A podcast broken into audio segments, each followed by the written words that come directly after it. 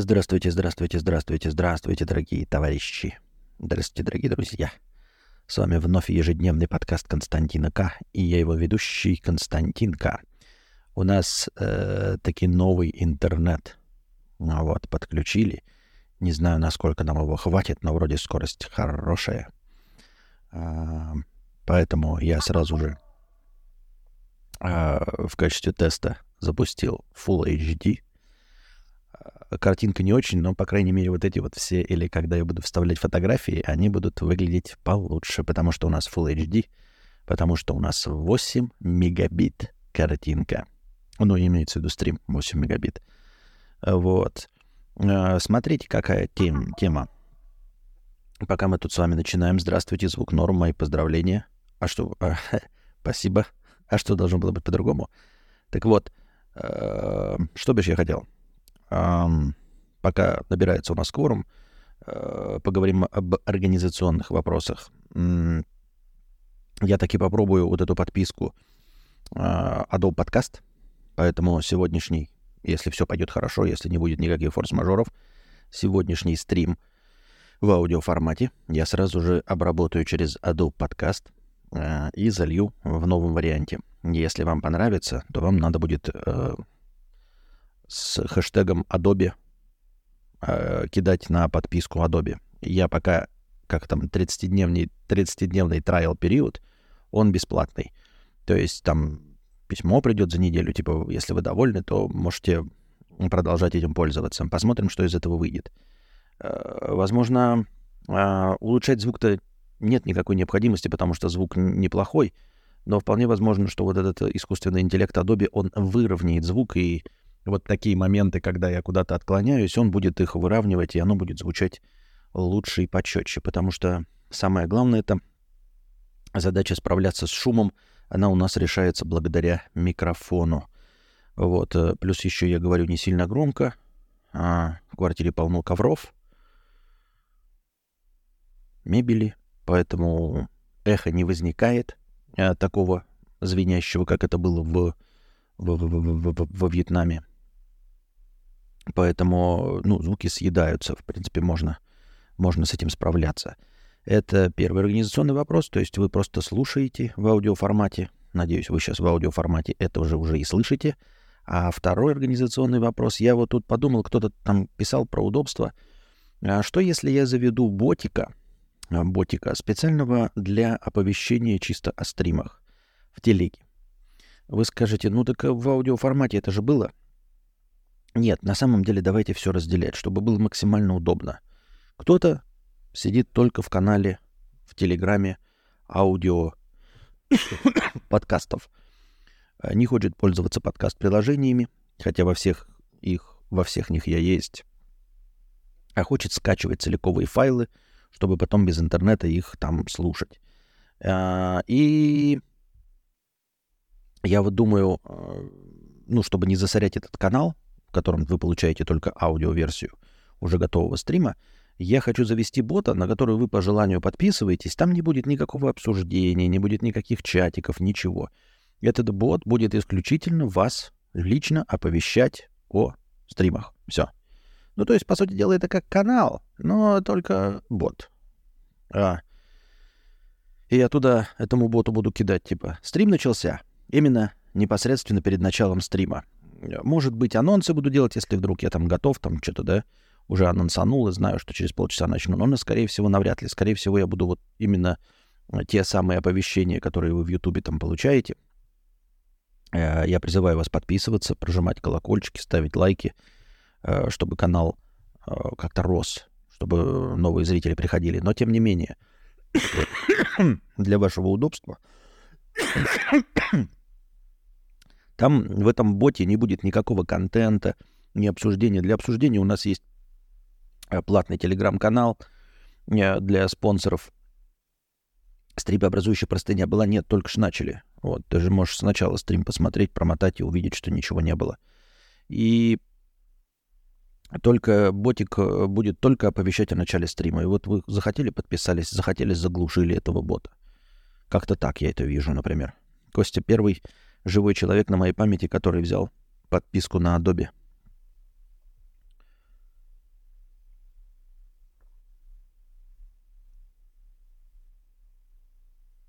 А ты больше не пользуешь, не можешь. На 4 минуты таки дект. Чё? А 4 минуты таки дект. Что? А... Дело в том, что без подписки в последнее время уже нельзя. Во-первых, подписка на Adobe у меня уже есть. Подписка на Lightroom, подписка... Ну, она вместе идет Lightroom, там Photoshop, потому что без них ты не можешь пользоваться искусственным интеллектом. А искусственный интеллект и все эти выделения там э, объектов, то есть э, фотографии это важно. Даже без умения какого-то ты все равно э, выделяешь объект, и задник можешь там светлее, темнее делать. И вот эти все инструменты, они теперь на пиратских версиях-то не работают. А, потому что они все обращаются, как я понимаю, через интернет.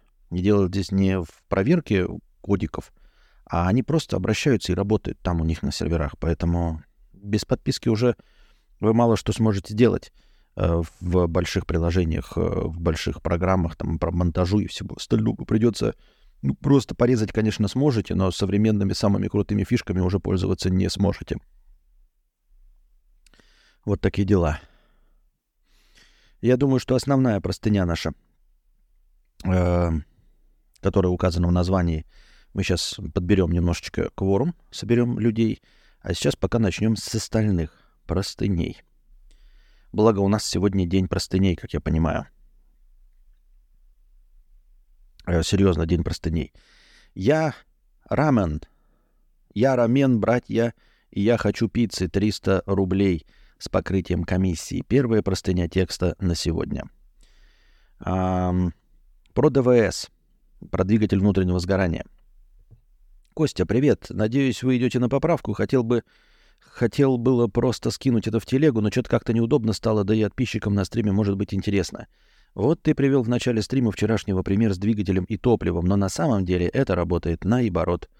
Сейчас будет немножко сложно, а учитывая мою текущую проблему со зрением, по идее врачи починят, текст набирать зачастую тяжело, и он может быть немного запутан. Особенно с описанием такой сложной херни, как степень сжатия топлива. Но постараюсь объяснить нормально. Я сам думал, как ты, пока не узнал. Оказывается, в мотор, для которого рекомендован 92-й бенз, можно лить и 95-й, и 100-й. А вот какой-нибудь 90-й и 83-й нельзя. Слушай, на самом деле, да, я не знаю, что ты там дальше напишешь, но я все, блядь, неправильно. Я э, реально ошибся. А, я, я помню, что я что-то подобное слышал, я просто невнимателен был, поэтому признаю свою ошибку — а, более того, я это слышал, по-моему, в э, документалках Крашенова, если мне память не изменяет. Какой-то одной из последних документалок он что-то рассказывал про тоже, про, про двигатели, все это, или, или где-то еще видос какой-то у него был. Почему-то мне кажется, что я у него в какой-то документалке все вот это вот слышал про, э, про степень сжатия. Я спутал в обратную сторону, действительно.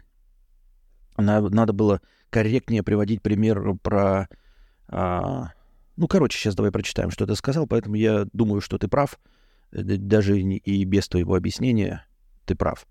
А, ну, пример, как бы, даже мой некорректный пример, он, он, он, он для иллюстрации. Он же вообще ничего не доказывает, как, знаете, э, метафоры, они вообще ничего не доказывают, и примеры тоже ничего не доказывают.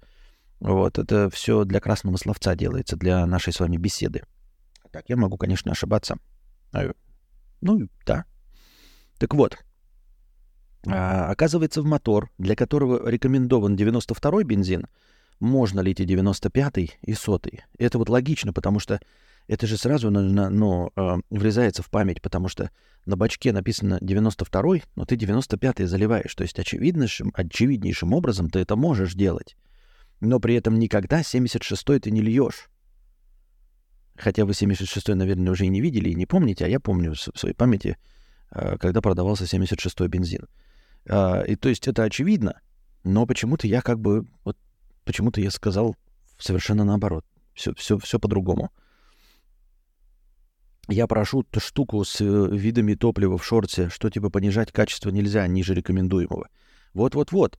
Да, я же знаю, так это всем понятно, что у тебя, если указано на бачке, да, то ты должен такой или выше брать, а ниже не можешь. У меня тупняк какой-то произошел. Не знаю почему. Вот, все из-за степени сжатия. Современные моторы имеют высокую степень сжатия, в то время как старые моторы имели довольно низкую. Что это значит? Вот эти числа 83, 90, 92, 95, 100 — это обозначение степени сжатия топлива. А сжатие топлива — это когда поршень, двигаясь вверх, сжимает подаваемое топливо, чтобы в самой верхней точке нахождения поршня искра подожгла топливо, создавая взрыв в камере сгорания. И за счет э, всего этого поршень начал движение вниз — и для топлива с меньшей степенью сжатия нужна меньшая сила сжатия, его надо слабее сжимать для работы мотора. А так как современные моторы имеют степень силы сжатия более высокую, то если в мотор со степенью сжатия 95 залить 92, то сжатие топлива будет достигаться раньше, чем поршень дойдет до верха, и взрыв и сгорание сжатого топлива произойдет раньше, то поршень, все еще идущий наверх, встретит сопротивление, и произойдет так называемая детонация. Понятно. И тогда мотору станет плохо. Вот ты сейчас это описываешь, и я вот прям, прям помню, блядь, прям помню, что я это слушал в какой-то документалке. Да, на бачке написано минимум 92, пишет Михаил. То есть минимум 92, а можно и выше. Костя, тогда дальше можно не читать моя простынка. Не, ну почему? Надо же э, всем остальным донести, во-первых, мою неправоту, а во-вторых, ну, напомнить, потому что вы когда слушаете, знаете, такие, типа, что, блядь, этот долбоеб несет? И вроде вы помните, ну то есть э, повторение мать учения никому не будет э, лишним. Конечно, с картинками это все легче, да, то есть вот поднимается поршень, да, у вас тут сжимается. Ч- число чем больше, тем сильнее вы можете здесь сжать. И если двигатель рассчитан, ну, например, на какое-то вот на такое сжатие, да, а вы наливаете топливо, которое начнет детонировать вот при таком этом, то, соответственно, при движении вверх он и толкает. Ну и, соответственно, таким образом вы разрушаете мотор. Вот. А произойдет раньше, поршень, все еще идущий наверх, встретит сопротивление и произойдет так называемая детонация. И тогда мотору станет плохо. Почему так? Тут работает физика. Если топливо начать быстро сжимать, то из-за этого оно начнет быстро разогреваться и в итоге воспламенит само себя раньше, чем поршень дойдет до верха и сработает поджог от искры. А вот если в мотор с степенью сжатия 92 лить сотый бензин, то взрываться он будет в момент поджога искрой, то есть когда поршень будет там, где нужно, потому что топливо не успело сжаться полностью и ничего опасного не произойдет. Если очень кратко, 92-й бенз нужно сжимать слабее для возгорания, 95-й сильнее. Такое не сразу укладывается в голове, я сам полгода это все раскладывал у себя по полочкам. Надеюсь, более или менее понятно объяснил. Если что, как раз у Асафьева есть видос, где он это объясняет. Если нужно, найду хорошего. Вот-вот-вот, я только сейчас дочитал. да. Если нужно, как раз в Асафьево. Именно это я и в Асафьево и видел. Да, я же у Окрашенного это все раз и услышал как раз. Да, и я это слышал, я поэтому и помню все это. Да, я думал, что, может, я ошибся. Нет, именно у Крашеного я это все и увидел. Ну, в общем, мой пример был некорректен, дорогие друзья. А, Гарольд, 500 рублей с покрытием комиссии. Понятный и захватывающий. Это еще продолжение разговора нашего о как я понимаю сейчас, а, о об изучении языка и по, о методе Стивена Крашена. Напоминаю вам, метод Стивена Крашена — это когда ты изучаешь а, язык, ну, как это, натуральным образом, не, не, общ, не вдаваясь в правила, э, не в изучение слов, а именно когда ты погружаешься в языковую среду и изучаешь а, так же, как новорожденный ребенок изучает вообще любой язык. То есть ты просто постепенно а, расширяешь свои знания. И суть его заключается, метода Стивена Крашена в том, чтобы а, поглощать материал, который ты на 70% знаешь, и на дополнительные 30 он тебе непонятен. И вот эти 30 постоянно, постепенно растут, и таким образом ты обучаешься.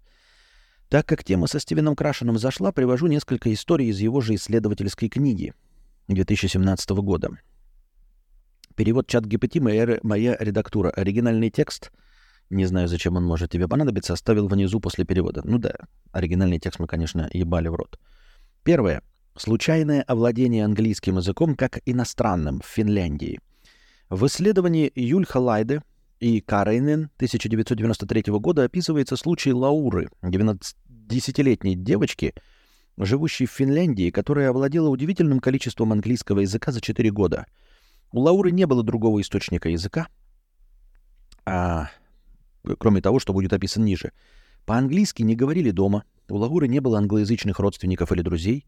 Ее любимым времяпрепровождением был просмотр англоязычных детских программ, доступные по кабельному телевидению, что она и делала на протяжении нескольких часов в день, сосредотачиваясь на нескольких любимых программах, все из которых мультфильмы.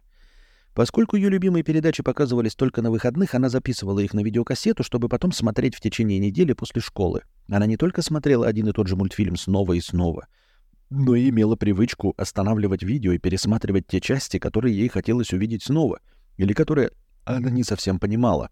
Она смотрела один и тот же мультфильм так много раз, что выучила много диалогов наизусть. Лаура начала говорить на английском примерно год спустя после начала просмотра мультфильмов.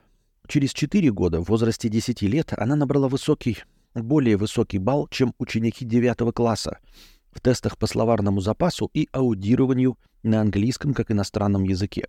Исследователи Юльха Лайда и Карейнен также сообщают, что у Лаура был акцент практически на уровне носителя языка, и у него не было проблем с обычным общением.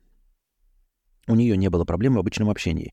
После подробного описания грамматической компетенции Лауры, Юльха Лайда и Карейнен пришли к выводу, что ее владение синтаксисом более близко, было близким к, на, к носительскому. Исследователи также отмечают, что язык мультфильмов во многих отношениях схож с языком, которым родители и другие опекуны используют с детьми. Контекст помогал делать входящую информацию понятной. Скорость речи была относительно низкой, синтаксис был несложным и было много повторений. Вот. Я согласен это нормально, но, опять же, то есть сама концепция по себе понятная. Но и в ёб девочки, извините меня, 4 года — каждую неделю записывать мультики, а потом по нескольку раз их пересматривать, мягко говоря, никто этот опыт повторить не сможет. Ну, то есть это нужна какая-то фантастическая усидчивость. Это как сказать, вы знаете, вот маленькая девочка научилась играть на скрипке, в принципе, красиво, а, ну, сама придумывала мелодии. А как она научилась? А она четыре года каждый день по четыре часа, блядь, въебывала на скрипке. Ну, блядь, да, возможно, без базы, возможно, без учебников, но если у нее был слух, условный, да, то, в принципе, за 4 часа в день в течение 4 лет молодой организм он может выучить, извините меня, все, что угодно любым методом. Так что не то, чтобы это сильно показательно, и не то, чтобы мы можем этим опытом воспользоваться. С другой стороны, да, правильно, что мультфильмы — это же медленная речь, мультфильмы — это упрощенная речь. В мультфильмах стараются не, не жевать хуйню, блядь, какую-то, да, не говорить с акцентами, как м, герои какого-нибудь этого а, Red Dead Redemption или GTA. Понимаете, в мультфильмах они же все, все так или иначе содержат какой-то элемент обучения. Они все, по идее, особенно современные, учат разумному, доброму, вечному, доброте и всему остальному. Естественно, персонажи там говорят четко. И хорошо, чтобы ребенок, который еще не очень знает свой родной язык, на слух это легко воспринимал. Здравствуйте, дорогие ребята. Помогите Косте поймать мошенника. Где мошенник? Что? Сам Костя мошенник? Правильно, сам Костя мошенник. Так вот, эм, поэтому в эту историю я охотно верю, и она звучит правдеподобно, потому что не подразумевает какого-то легкого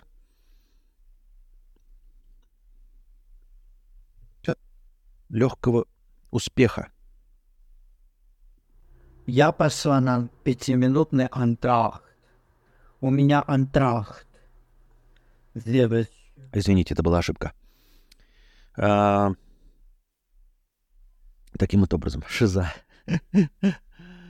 а, что еще хотелось бы отметить? Что-то у меня тут еще какая-то была мысль. А, насчет того, что вот в, Сербии и вообще во многих европейских странах, а, как в Евросоюзе для а, общего знаменателя, используется английский язык. И многие люди английским языком владеют. То есть тот, э, когда я обращаюсь к продавцам, которые владеют английским языком, очевиднейшим образом они на английском говорят лучше, чем я. Ну, потому что у меня очень плохой английский язык. Ну, то есть я не могу связать пару слов, не могу ничего сказать. Я при этом понимаю, что они говорят, и понимаю, что они говорят лучше и легче. Потому что, ребята, возможно, возможно, То самое восхваляемое мной, э, та самая восхваляемая мной а, практика идеального советского дубляжа, возможно, это был выстрел в колено для м, политики глобализации. Возможно, из-за того, что русский дубляж так хорош в играх, фильмах, мультфильмах, именно поэтому мы далеко не так хорошо знаем английский язык, как любые другие страны Евросоюза или бывшего постсоветского пространства, не потому что там как-то фантастически хорошо преподают английский язык или а, насаждают его, а просто потому что там нет дубляжа. Потому что все кино, англоязычное, американское, Голливуд, э, и мультфильмы, и игры, они смотрят с субтитрами. Потому что никто на литовский язык не дублирует.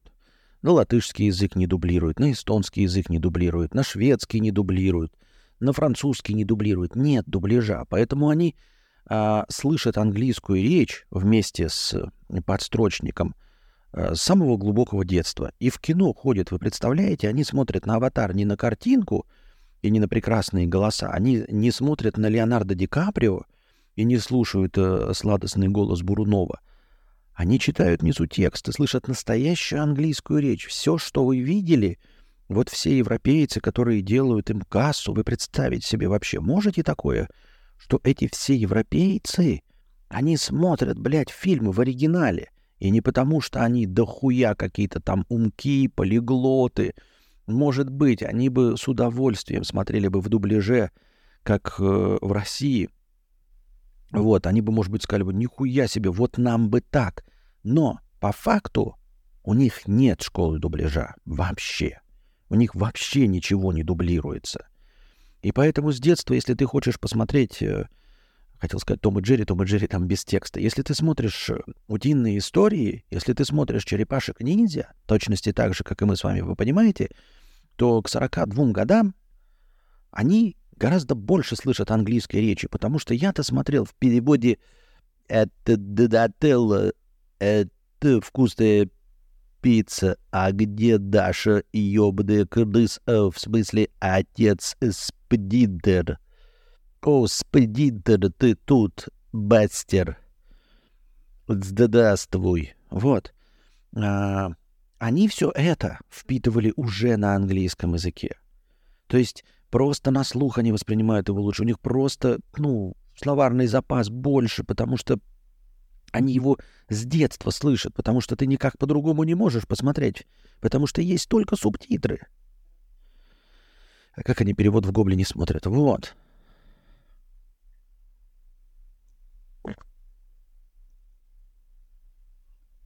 Радиоактивные люди. Юбилей. Киборг-убийца. Том Перджер в фильме дайпер.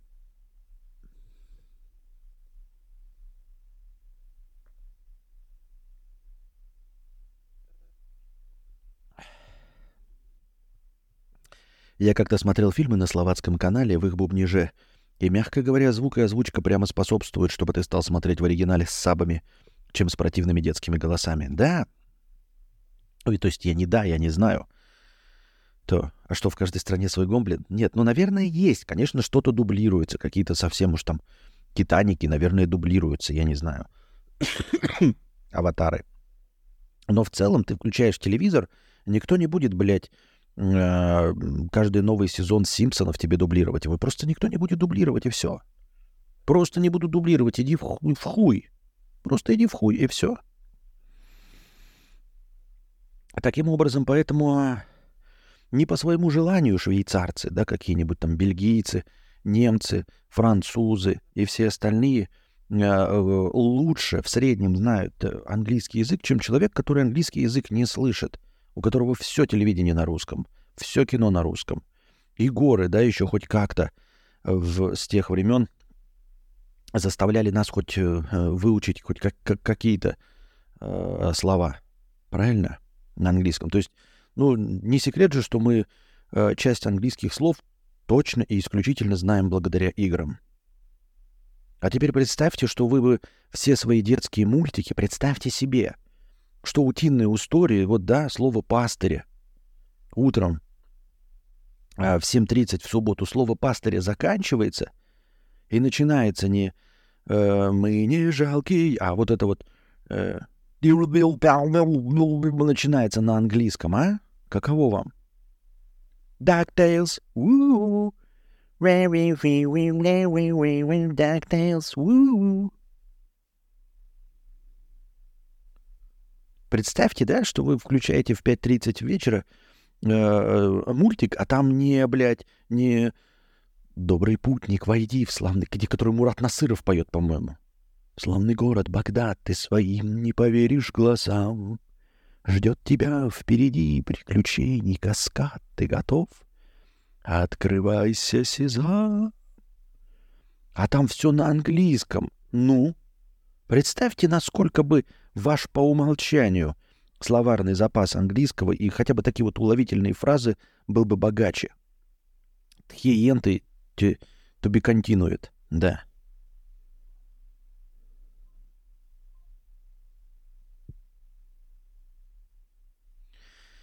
Вот такие вот дела. Вот такие вот дела. Так что, как я говорю, ну, с точки зрения глобализации, возможно, дубляж, который... И вы же понимаете, вы знаете, да, насколько я обожаю русский дубляж. Я всегда топлю и топить буду, несмотря ни на что. А, я люблю русский язык, я хотел бы говорить только на нем. Вот. Но, но к сожалению, мне не получается. Мне кажется, это прекрасная практика. Вот бы во всех странах так было. Но, а, тем не менее, если с точки зрения глобализации, это, возможно, был выстрел в ногу. Опять-таки, россиянам не нужна глобализация, да? Потому что мы, ну, вещь в себе, сами по себе. У, у нее особенный, э, у России особенный путь. Вот, поэтому, возможно, это и не нужно. Но в целом факт остается фактом. Мне родители включали только советские мультфильмы, а телевидения не было. И я такой пласт мультфильмов пропустил. Вот. Arabian Night. Второе. Улучшение китайского языка с помощью серии захватывающих книг. Случай Дэниела был описан в работе Лао и Крэшена в 2008 году. Дэниел был 12-летним мальчиком, который приехал из Китая в Соединенные Штаты в возрасте 8 лет. Его владение китайским языком явно ухудшалось, несмотря на усилия его родителей. Они отправили Дэниеля в китайскую школу, сохраняющую культурное наследие, но было видно, что Дэниель не проявлял интереса к китайскому языку. Он также не был активным участником летней программы по изучению китайского языка под руководством соавтора Лао. Когда он покинул программу, доктор Лао дал Даниэлю несколько книг, написанных на китайском языке, чтобы он взял их домой. Одной из них была книга из серии «Афанти» в формате комиксов. Даниил полюбил ее. Когда Лао узнал об этом, она дала Даниэлю больше книг из серии «Афанти», Книги были немного сложнее его уровня, но благодаря иллюстрациям Дэниэль мог понимать часть текста. Его очень интересовали сюжеты, и он умолял свою мать читать их ему. Она читала ему две-пять историй каждый день. Ему так нравились истории из серии «Афанти», что он даже мыл посуду, пока его мать читала ему. И Даниэль и его мать были довольно счастливы такой договоренностью. Китайский язык Дэниеля явно улучшился, но он не осознавал этого, и его интерес не был направлен на улучшение китайского языка — Ему просто нравились сами истории. Это возвращает нас к предыдущему разговору на эту тему. О том, что контент нужно потреблять, да, как я уже сказал, на 70% тебе знакомый на языке, а во-вторых, тебе интересный. И вот в этом, э, в этом методе и есть, и в этом месте и зарыта собака. В общем, а, а что интересно-то? Мне, блядь, нихуя не интересно вот мне сейчас.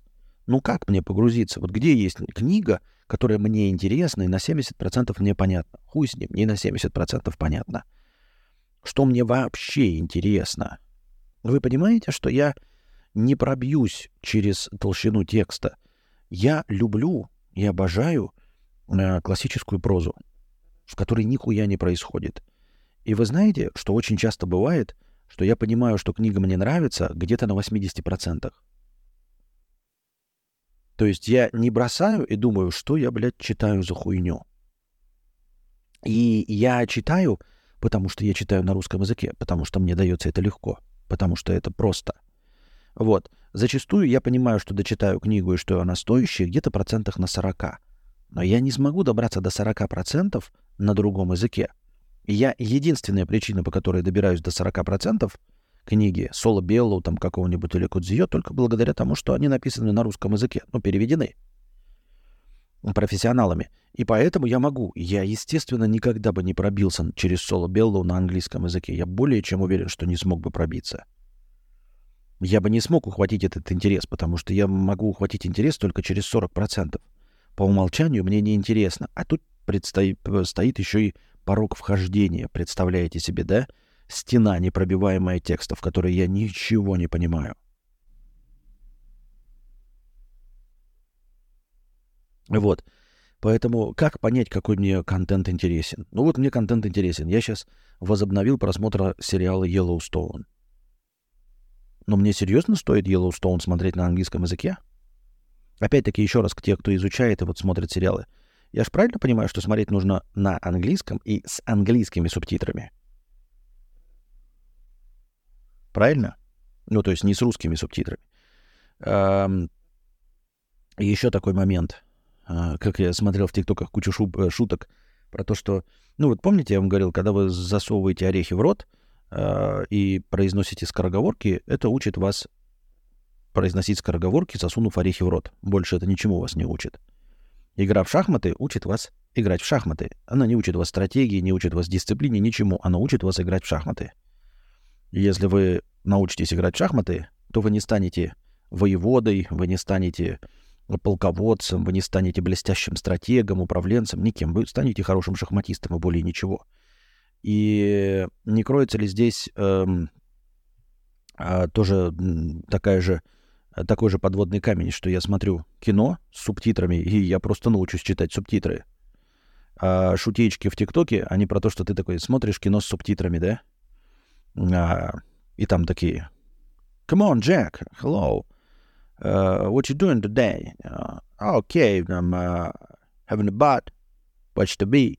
И ты такой, все понимаешь, окей, да, все нормально. И как только ты отвернул голову, и тот же самая речь превращается... То есть, когда ты титры не читаешь, ты не понимаешь. Только с вспомогательным костылем титрами, блядь, что они говорят? Hello, Мэри. What would you like to drink today? Oh, I would like to drink whiskey. Да все ж понятно. Прикольно. I would like to drink whiskey.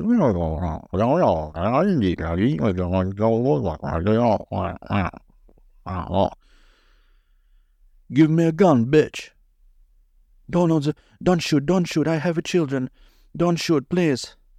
Please. I will never... I will never back again. Here. Окей, okay, shut up, motherfucker. Что, блядь? Как только ты отворачиваешь взгляд, ты сразу перестаешь воспринимать, потому что только с костылями в виде субтитров ты понимаешь, о чем идет речь.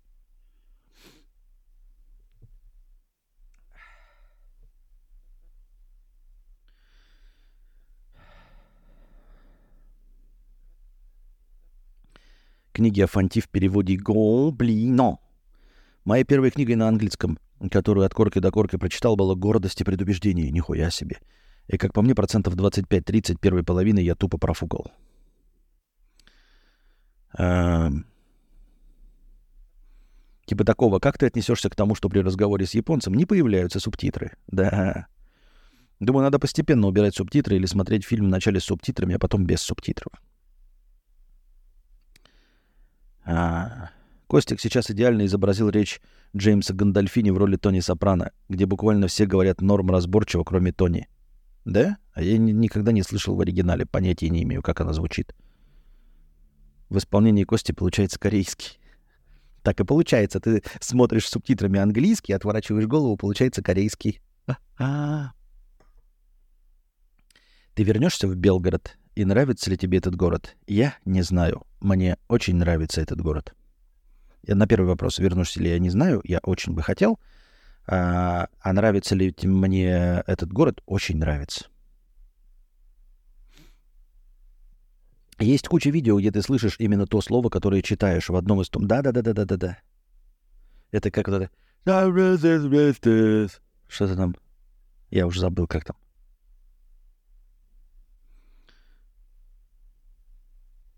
Что за вопрос? Ты в Белгороде мог купить квартиру в любом районе или дом лучше? Не понимаю вопрос. Я ничего не мог купить в Белгороде, у меня нет денег. Я нигде не могу купить. Ни в Белгороде, ни в Воронеже, ни в Якутске, нигде. У меня нет денег. Ничего я не мог купить нигде.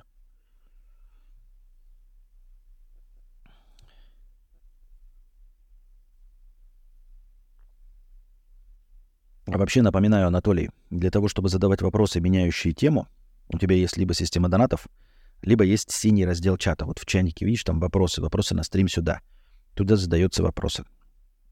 Поэтому я позволю себе больше, ребят, не отвлекаться на вопросы меняющие. В чате мы говорим непосредственно по теме, которую сейчас обсуждаем. Вопросы по другой теме, меняющие разговор, они бесплатно, если хотите бесплатно, задаются в бесплатном разделе чата в синем. И когда наступает время э, ответов на эти вопросы, когда заканчиваются все донаты, я туда перехожу и зачитываю. Они не теряются, я туда всегда могу вернуться. Так. Шестое. Восстановившиеся дислексики. Финк изучил 12 человек, которых э, считали дислексиками. Дислексики, я напоминаю, если я правильно помню, э, дислексики это э, эти те, кто не воспринимает э, текст в чтении. Э, одним из самых известных дислексиков, мне кажется, в мире является Том Круз. А он зачитывает, э, заучивает роль, ему кто-то ее читает. И он таким образом, он может читать, ну то есть разные уровни дислексии есть, которые вообще не могут читать. То есть для них вот э, ну, там есть примеры таких видосов, как видит текст дислексик. Представьте, что вы видите слово, и в нем вот просто вот так вот буквы прыгают с разных сторон, просто местами меняются в рандомном порядке. Вы просто видите текст, каждое отдельное слово, и в нем просто буквы вот так вот меняются. Как вы можете прочитать их? То есть в какой-то момент вы ухватываете, конечно, что это за слово. А там случайно буквы совпадения есть, и все хорошо. Но в большинстве случаев, ну, это в самом сложном, да? У некоторых люди см- смотрят и видят, у них для них как будто буквы перемешаны в словах. И очень сложно читать. Вот это, по-моему, есть дислексия. А это не то, чтобы а, какое-то... Ну, это расстройство, но это не болезнь. Оно неприобретаемое, оно врожденное. Это э, способ э, э, как это, анализа или получения информации. Просто так работает у некоторых людей. Э, Финк изучил 12 человек, которых считал дислексиками, когда они были детьми. Но позже они стали знатоками чтения. Кстати, ну что вы цените? Вам лучше от того, что вот картинка стала Full HD? Э, от того, что ну, цифры стали почетче. Я-то стал таким же 144p, как и был. Ну, наверное, чуть-чуть получше, но в целом, мне кажется, не сильно изменилось. Но стрим, мне кажется, так, таким образом все равно по качественнее стал. Итак, стали знатоками чтения. Видимо, скорее перевод потерялся не знатоками чтения, а как бы я правильно сказал — Да хуй подберешь так, да надо подумать. Ну, наверное, просто э, э, стали опытными читателями. Э, из 12 человек 9 опубликовали творческие научные работы, а один из них был лауреатом Нобелевской премии. 11 из 12 сообщили, что они наконец научились читать в возрасте от 10 до 12 лет. И один не научился читать до 12 класса. По мнению Финка, у этих читателей – было много общего. В детстве каждый из них имел страстный личный интерес, а также пылкое желание узнать больше о дисциплине, требующей чтения. Подстегнутые этим страстным интересом, все они читали алчно, искали и читали все, что они могли найти по одной захватывающей теме. Иными словами, они нашли захватывающий, понятный материал. А, все, дальше уже английские варианты идут. Ну вот опять идет речь про захватывающий интересный материал. Я вообще человек не, э, не увлекающийся, не азартный. Меня ничего не захватывает настолько. То есть я даже своими любимыми делами, ну, я не тот, кто будет гореть, прям там рассказывать, размахивать руками. Вот меня интересует фотография, да, но я могу, конечно, вам на ухо присесть. потому что вы ничего сделать с этим не можете. Но в целом я понимаю, что вам не интересно, и мне как бы не интересно вам это рассказывать.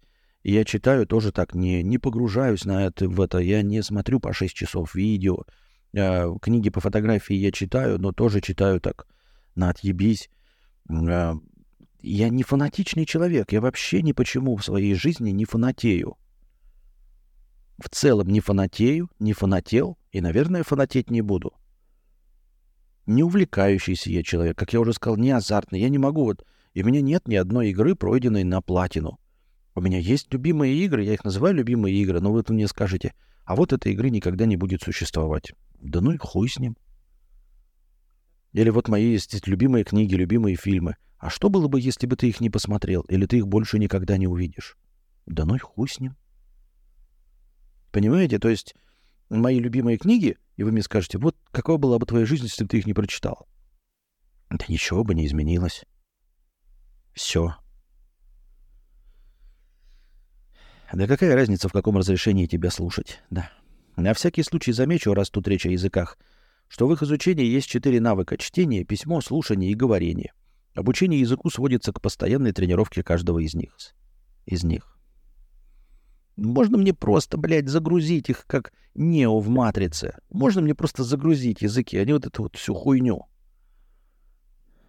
Чтобы мы все выучили английский, нужно, чтобы Костя вел стримы на английском. Нет, это не чтобы вы выучили английский, а чтобы я выучил свой вариант английского языка. Таким вот образом. Так, сколько у нас уже зрителей? телезрителей. Растет у нас количество зрителей? Или у нас опять остановится сегодня? Сегодня что у нас на, на, на дворе? О, недельник.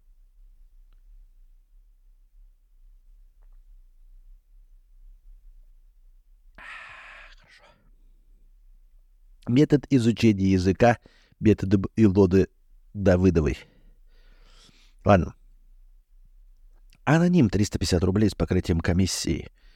Есть две тян. Возвращаемся Э, с интеллектуальных бесед по прокачке, по обучению, по тому, как стать нам лучше, возвращаемся на дно взаимоотношений.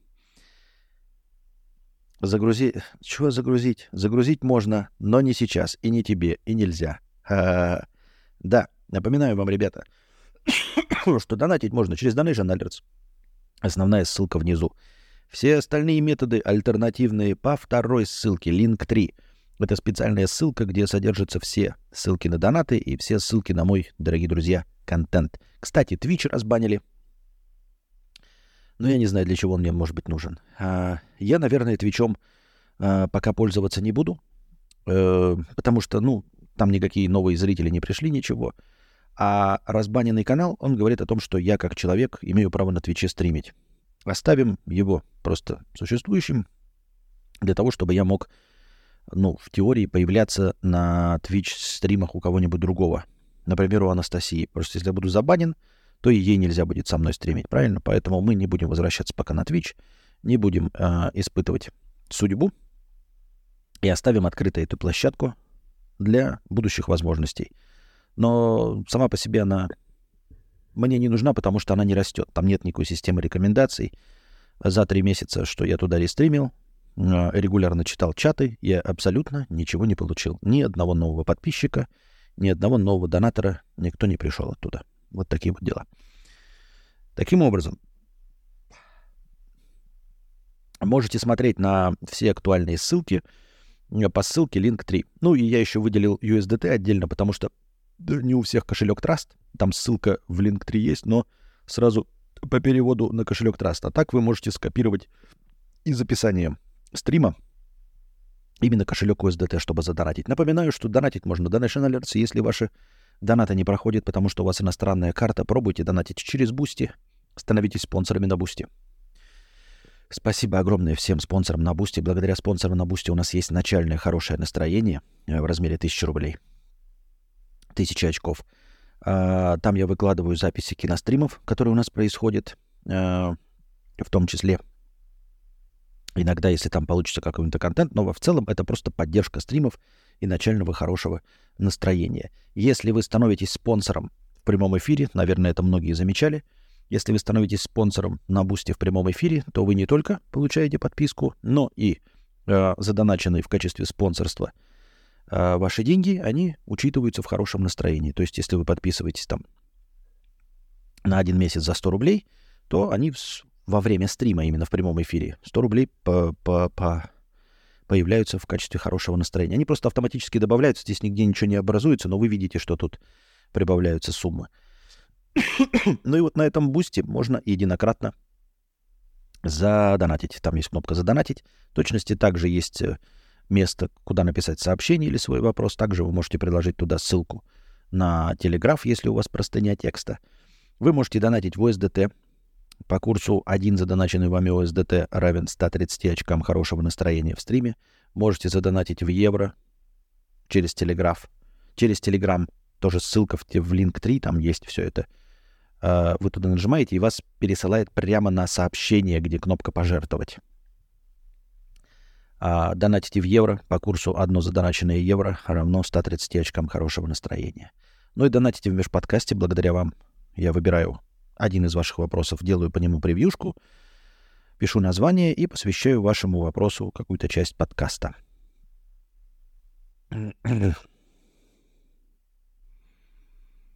Так.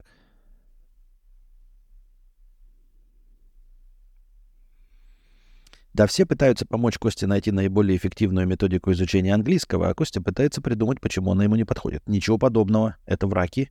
Я уже давным-давно не пытаюсь придумать, почему она мне не подходит. Не, я не отмазываюсь, я просто настраиваюсь и пытаюсь взяться за какую-то из ваших методик. Я не отмазываюсь, что какая-то из них не работает.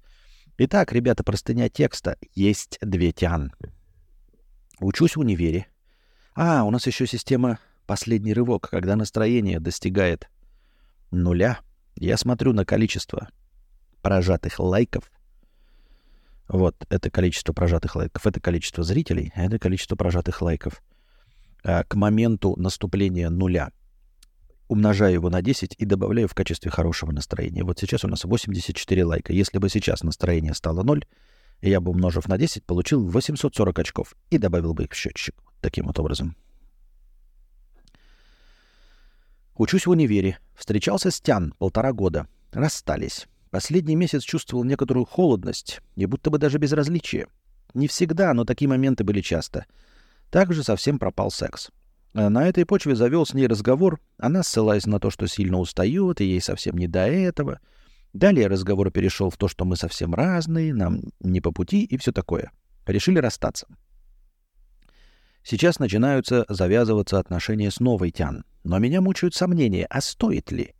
Вдруг прежняя Тян просто запуталась и все-таки хочет попробовать снова, а некоторые чувства у меня к ней остались — или, возможно, мы и вправду разные, просто не подходим друг другу. Забыл еще добавить про секс. По сути, он приносил мне удовольствие только в первое время наших отношений, так как все проходило гладко и хорошо, но потом, через год, где-то все стало гораздо хуже. Всегда присутствовало такое чувство, что она меня совсем не хочет и что я ее не возбуждаю. Раньше она сама могла проявить инициативу, то есть предложить секс, а потом перестала. Также, когда я входил, то ей было очень больно — что доставляло большой дискомфорт нам обоим. Когда спрашивал ее про это, говорила, что все нормально, просто женщины довольно дольше возбуждаются. Такой ответ всегда казался мне достаточно сомнительным. Отчего было чувство, что секс был нужен только мне. Если что, то любовника у нее быть не могло, я в этом уверен. Так вот, собственно, вопрос. Начинаешь новые отнош... Начинать новые отношения или подождать прежнюю тян? Мне кажется, что если бы она дорожила этими отношениями и хотела бы продолжать, то все вышеперечисленные проблемы, все вышеперечисленные проблемы можно было бы попробовать решить. Но если ей легче расстаться, то тогда нужны ли ей вообще были эти отношения? Или, может, она и правду запуталась?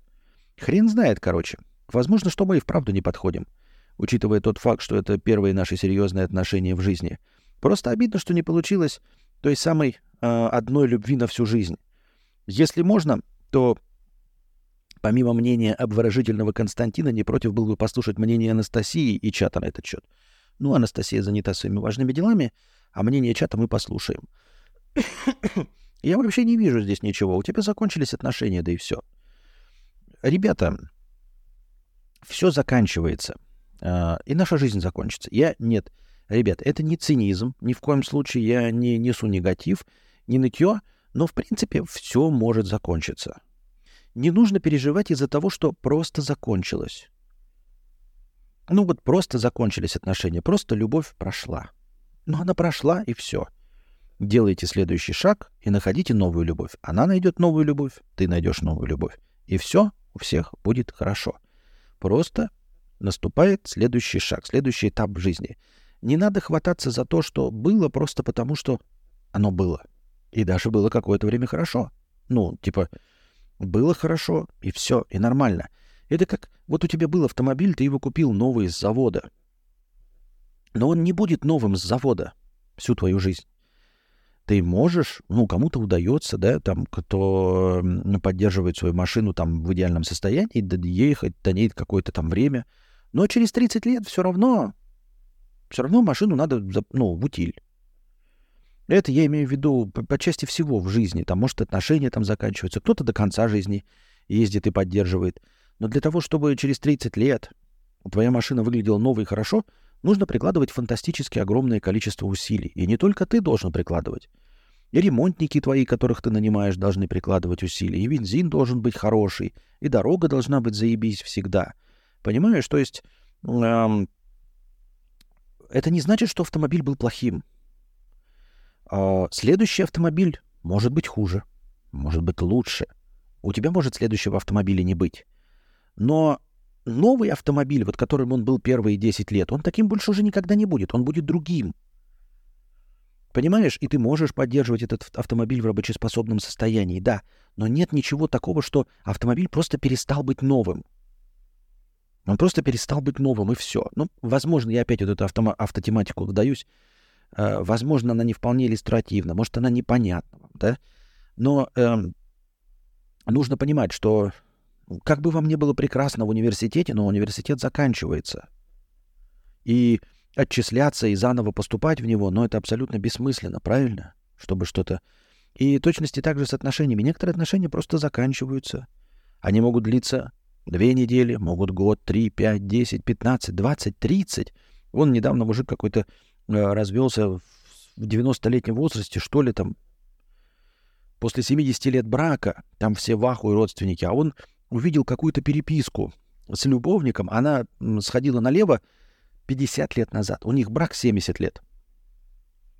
А она через 20 лет после брака немножечко сходила налево, но поняла, что была неправа и скрыла это все. И вот 50 лет после того, как она сходила налево, через 70 лет после брака он нашел эту переписку с любовниками, которым благополучно отношения закончились, и решил, что, блядь, это предательство, и развелся. Мне кажется, это полная хуйня, но, тем не менее, человек решил, что это предательство, и на... в 90-летнем возрасте решил развестись. Аналогия с авто как будто не, по... не подходит. А мне кажется, подходит. Мне кажется, подходит. Но аналогии вообще такое себе, да? Но мы здесь э, и э, ради моих аналогий, так что нет, вполне себе подходит, вполне себе подходит.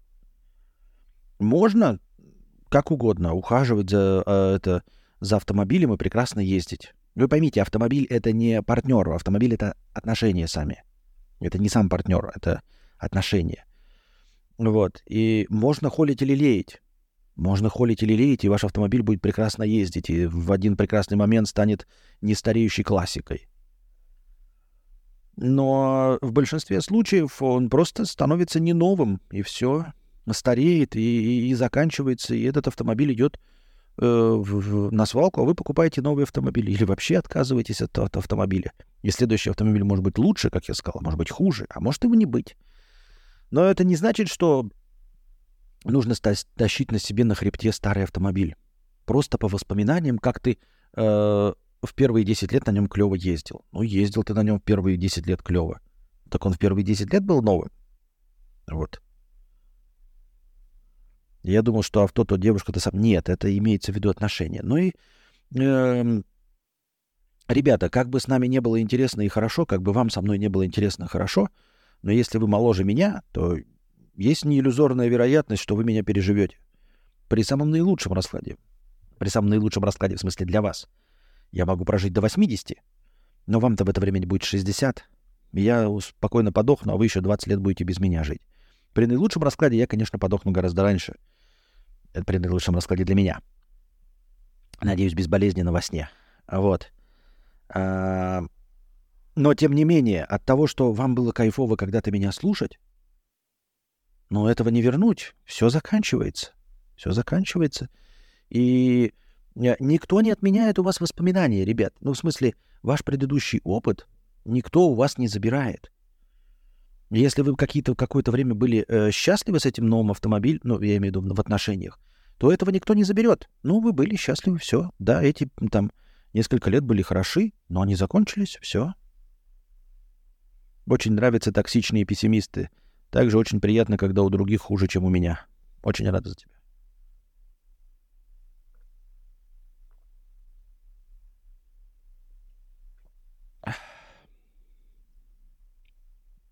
Костя, давай аналогии с фотиками. Нет, с табуретками. Надо тренироваться, надо все время приводить новые примеры. Че вы? Че вы взъелись с табуретки? А? А? А? Вот таким вот образом. Так, давайте. У нас 600 очков хорошего настроения, у нас 95 э, еще лайков, так что есть варик посидеть, но вдруг вы хотите еще продолжение банкета, э, давайте устроим небольшой перерыв. Я себе налью пивка, все дела, посикаю. Э, вернемся через писинг-куритинг паузу. Перекур. Э, вы можете надонатить, чтобы было побольше хорошего настроения. Где у нас тут, блядь? Я пошла на пятиминутный антрахт. У меня антрахт. Девочки.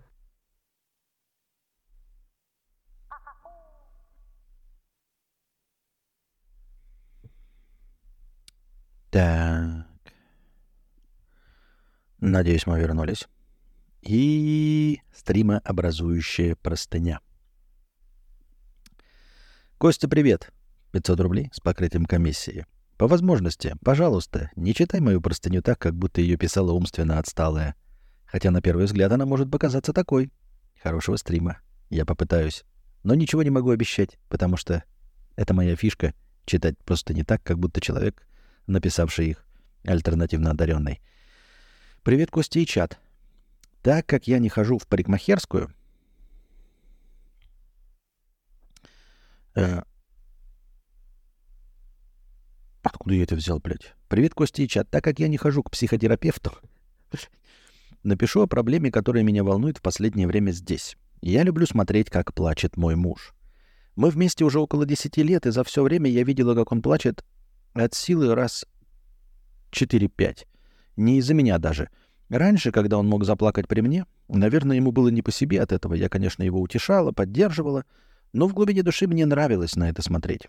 Конечно, он не ревел с соплями, а просто очень тихо ронял пару слезинок, и глаза краснели. Мне всегда его очень жалко было, когда он плакал, потому что это значит, что дело серьезное, ему плохо. Но где-то на втором плане у меня в голове маячила мысль, что он красиво плачет и мог бы делать это прям почаще, при мне. Недавно произошло еще два случая, за один из которых мне стыдно. Месяца полтора назад э, у мужа кто-то умер. Э, он был просто очень эмоционально подавлен от этой новости и плакал несколько раз. Я сама человек не очень, очень неэмоциональный, и когда вижу резкие эмоции, будто крик, слезы, смех, меня это почему-то немного раздражает. Так вот, я вдруг почувствовала, что не только хочу сделать ему больнее, физически, например, чтобы еще больше плакал, но и что получаю моральное удовольствие от вида, как он плачет, и даже какое-то возбуждение — Умом я, правда, понимаю, что это не очень-то нормально, и я бы никогда не причинила вред близкому человеку, и я его, разумеется, поддерживала во всем и была рядом, пока он отходил от потери. Второй случай — это где-то неделю назад нас пригласили в гости. Сначала муж не хотел идти, но потом я ему сказала, что ладно, хоть развеешься, и он согласился. Когда мы пришли, э, увидели, что у них совсем недавно появился кот, а у мужа аллергия на шерсть, Поэтому у нас нет котов, собак и так далее. В общем, мы сели есть, но очень скоро у него начались признаки аллергии. Глаза покраснели, стали слезиться и все такое. Он выглядел так мило. Я бы там прям затащила его в ванную, ну и вы поняли. Потом я и жена друга пошли за догоном и заодно зашли в аптеку. Я купила таблетки от аллергии. Он выпил, умылся, ему полегчало. Но мне нет. В общем, чат не осуждайте, пожалуйста. Лучше посоветуйте, стоит ли обратиться к специалисту, Или это не садистские наклонности и все нормально? Я не знаю, сказать ли мужу обо всем этом. Слушай, я не думаю, что это садистские наклонности. Я думаю, что это какой-то а, твой личный триггер, потому что садистские наклонности, они, ну, проявляются, мне кажется, многопланово.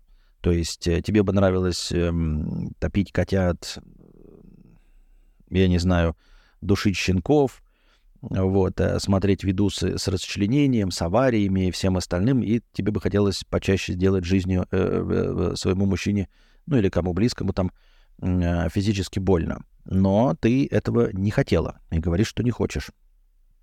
Вот, тебя возбуждают именно вид плачущего мужчины. Не знаю, это какой-то твой внутренний э, порно-триггер.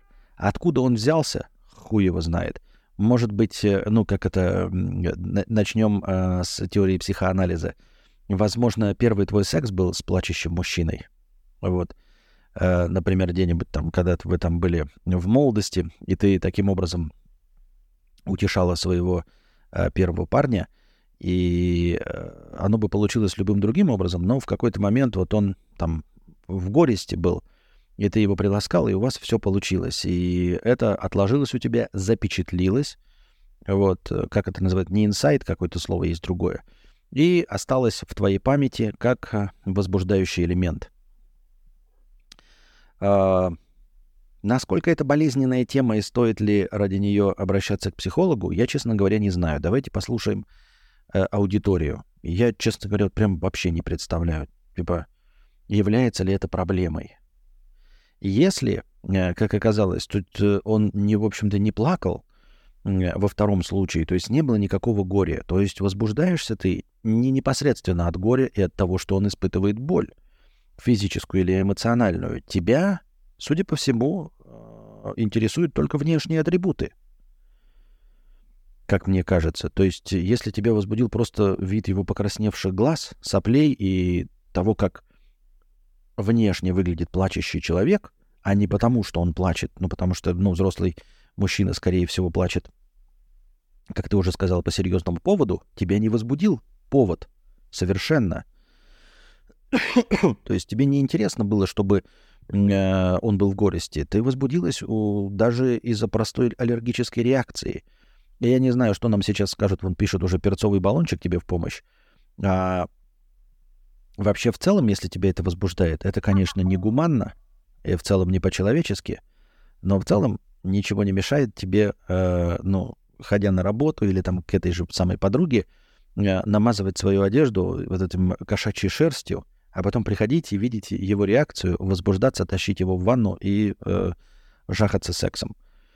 Э, да, он, конечно, будет испытывать двоякие чувства, но физически у него же аллергическая реакция. А, но это как бы небольшое горе, и это не сильно какие-то, не, как тебе сказать, не требующие больших э, вложений сексуальные мечты. Вот если бы ты сказала, например, я хочу там и возбуждаюсь только от того, что стропоню тебя в сракотан то ему бы гораздо было неприятнее. То есть для того, чтобы тебя возбудить, ему нужно было бы отдать свое очко, чтобы ты его в очко от, отстропонила. И только в этом случае ты бы там возбудилась, например. Это было бы гораздо более физически неприятно и неприемлемо, если бы он не разделял этого. Поэтому, мне кажется, у тебя довольно легкий триггер. Мне так кажется, что о нем можно вообще не сообщать. Это раз э, мужчине, а во-вторых, этим пользоваться. Как ты уже узнала, э, реакцию, которая тебя возбуждает, можно получить очень легким способом, просто вызвав у него аллергию. Вот и все. Может, потому что слезы это инстинктивно дополнительная смазка? Слезы дополнительная смазка? То есть у тебя обычно слезы капают на член или в пизду, и поэтому это служит дополнительной смазкой? Ну, как бы я не знаю, я не знаю. Должно быть интенсивно ты плачешь, Корж. Прям тугой струей, бьющей из глаз.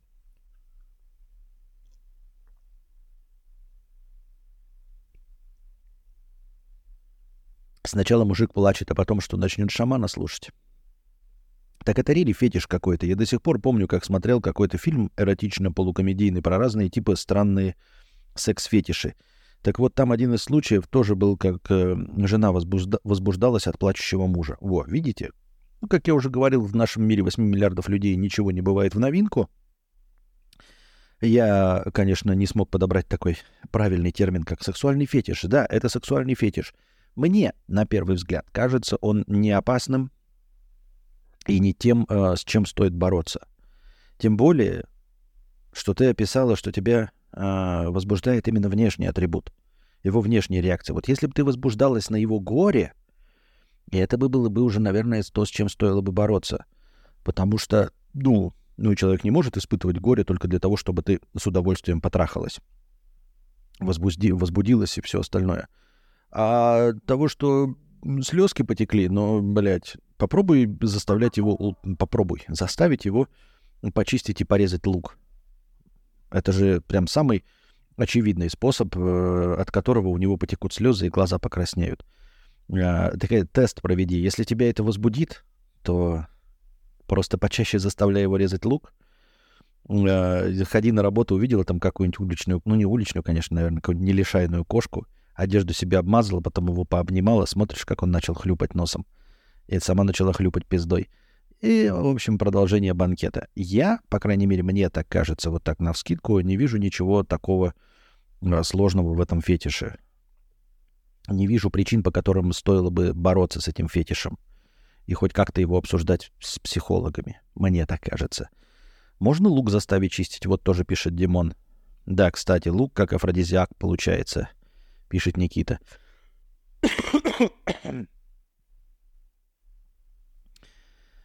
Um, сапог от скафандра 500 рублей, тоже простыня текста.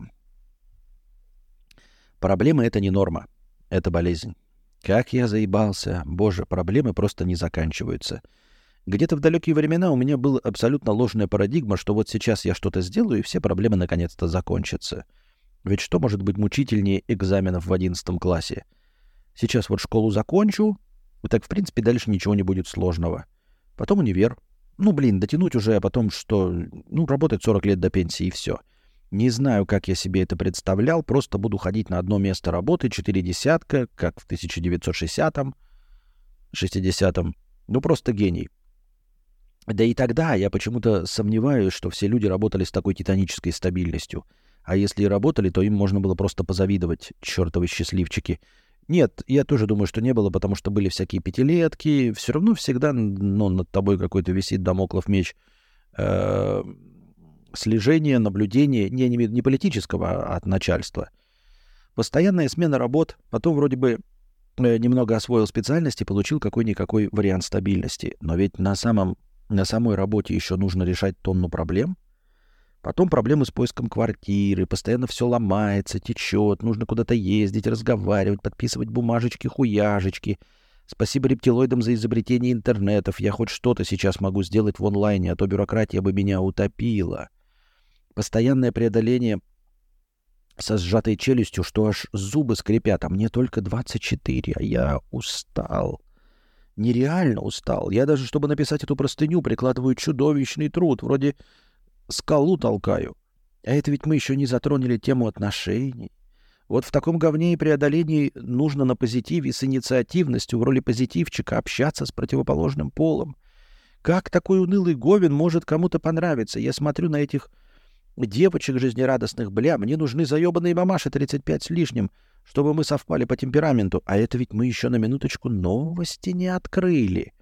Как не утонуть в тоннах поноса? Ты привык к такому с возрастом.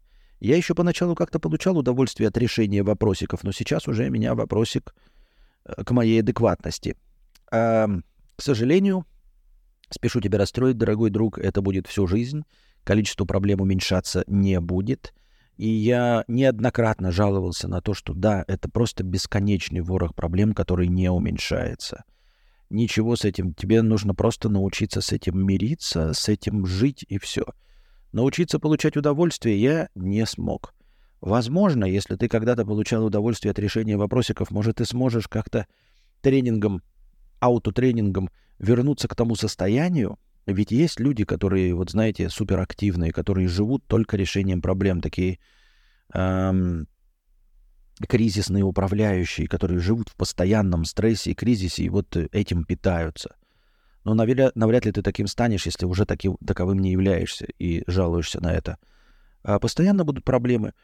Эм, легче стало с этим мириться с возрастом, ну просто потому что человек не может, э, встречаясь даже с плохим, но регулярно одним и тем же, испытывать все те же сам, ту же самую гамму эмоций.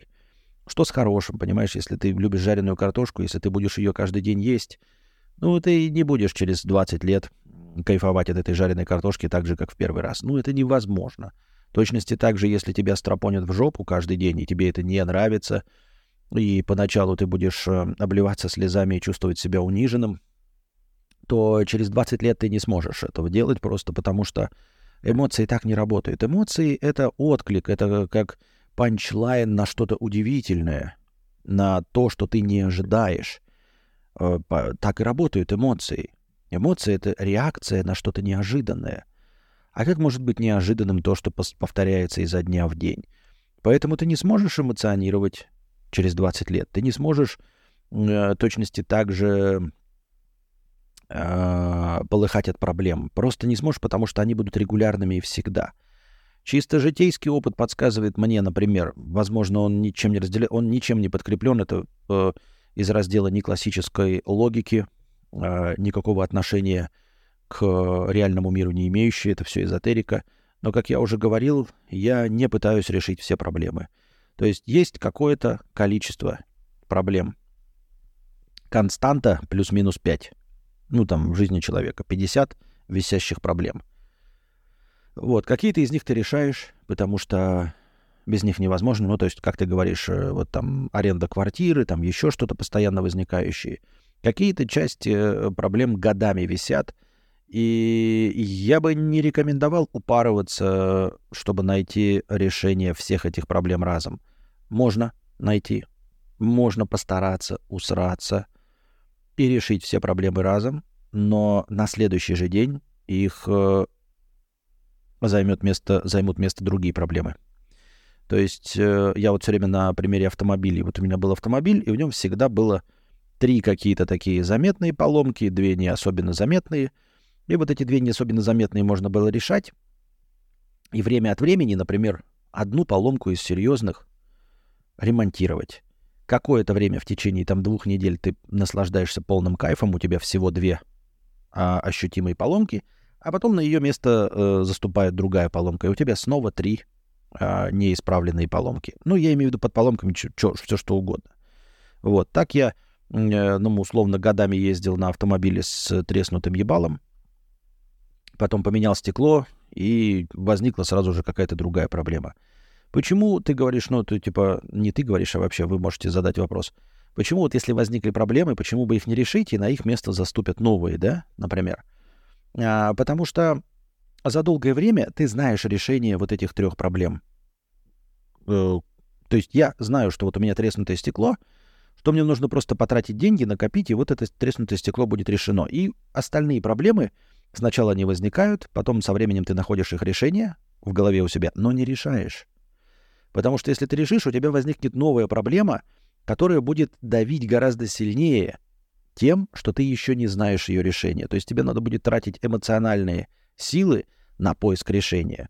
А на просто висящую проблему, которую ты не решаешь, ты не тратишь силы хотя бы на поиск ее решения. Ты просто знаешь, что решение есть, что нужно потратить много денег, что нужно потратить много времени на ремонт.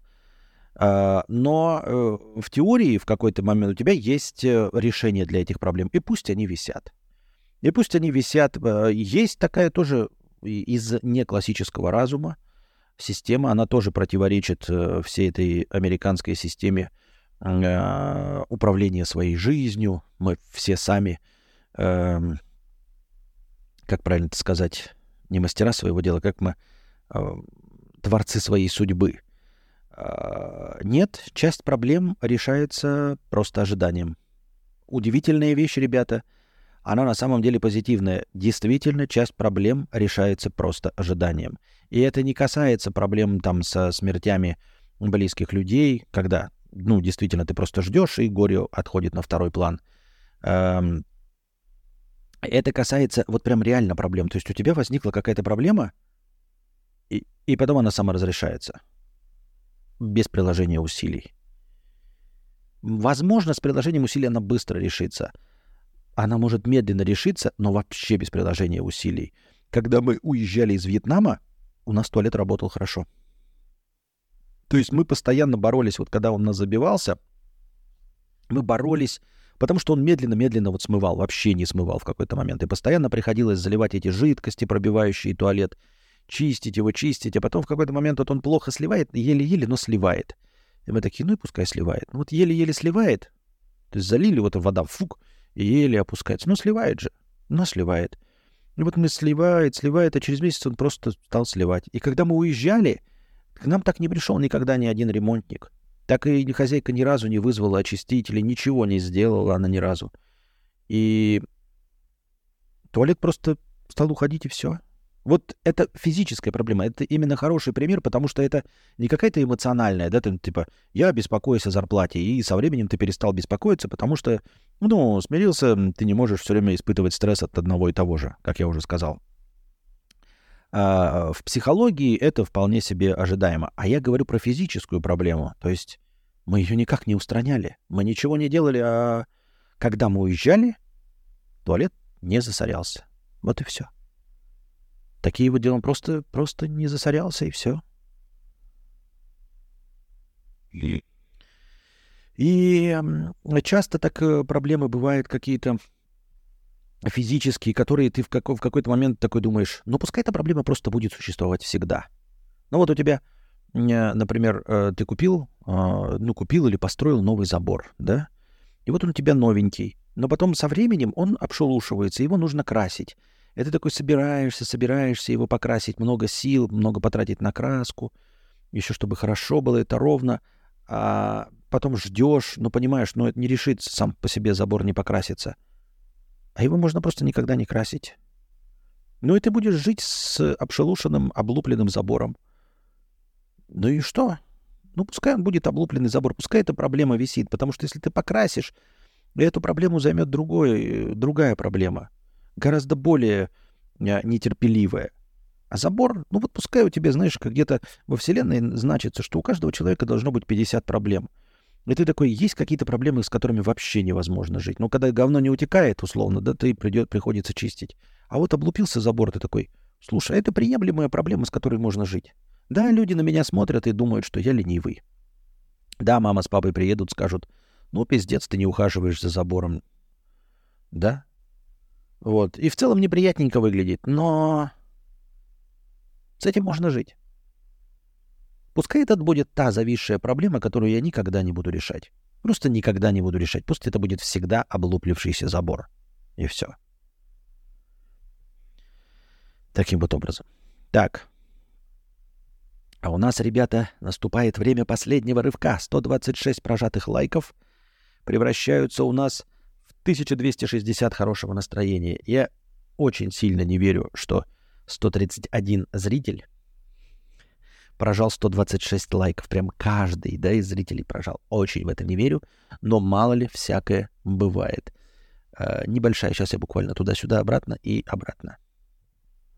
Я пошла на пятиминутный антрахт. У меня антрахт. Девочки.